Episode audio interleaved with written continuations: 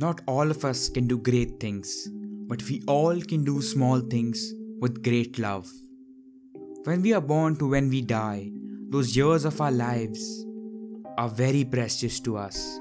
Science is able to explain what's caused our birth or how we are born, but we don't have a clear picture of what we would perceive on our death.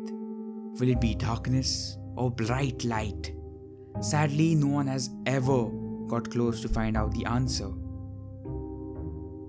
We do many things in our lives. Will those acts determine where will we go after death? Death is a very common thing in the world around us. Animals, plants, trees, and stars all die.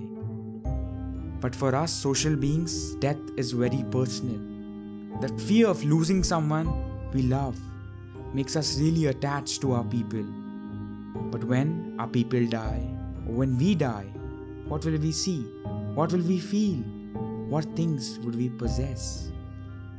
Life is like a sunset, a happy start to our lives, but ends with a dark and cold night. In the middle of these two are the days we live. It depends on us how we use these days, how many hearts we touch, what we do for others. All these things count. The day we die, everyone may talk good or bad about us. But now, when we are alive, it is on us to make the world a happier and better place to be.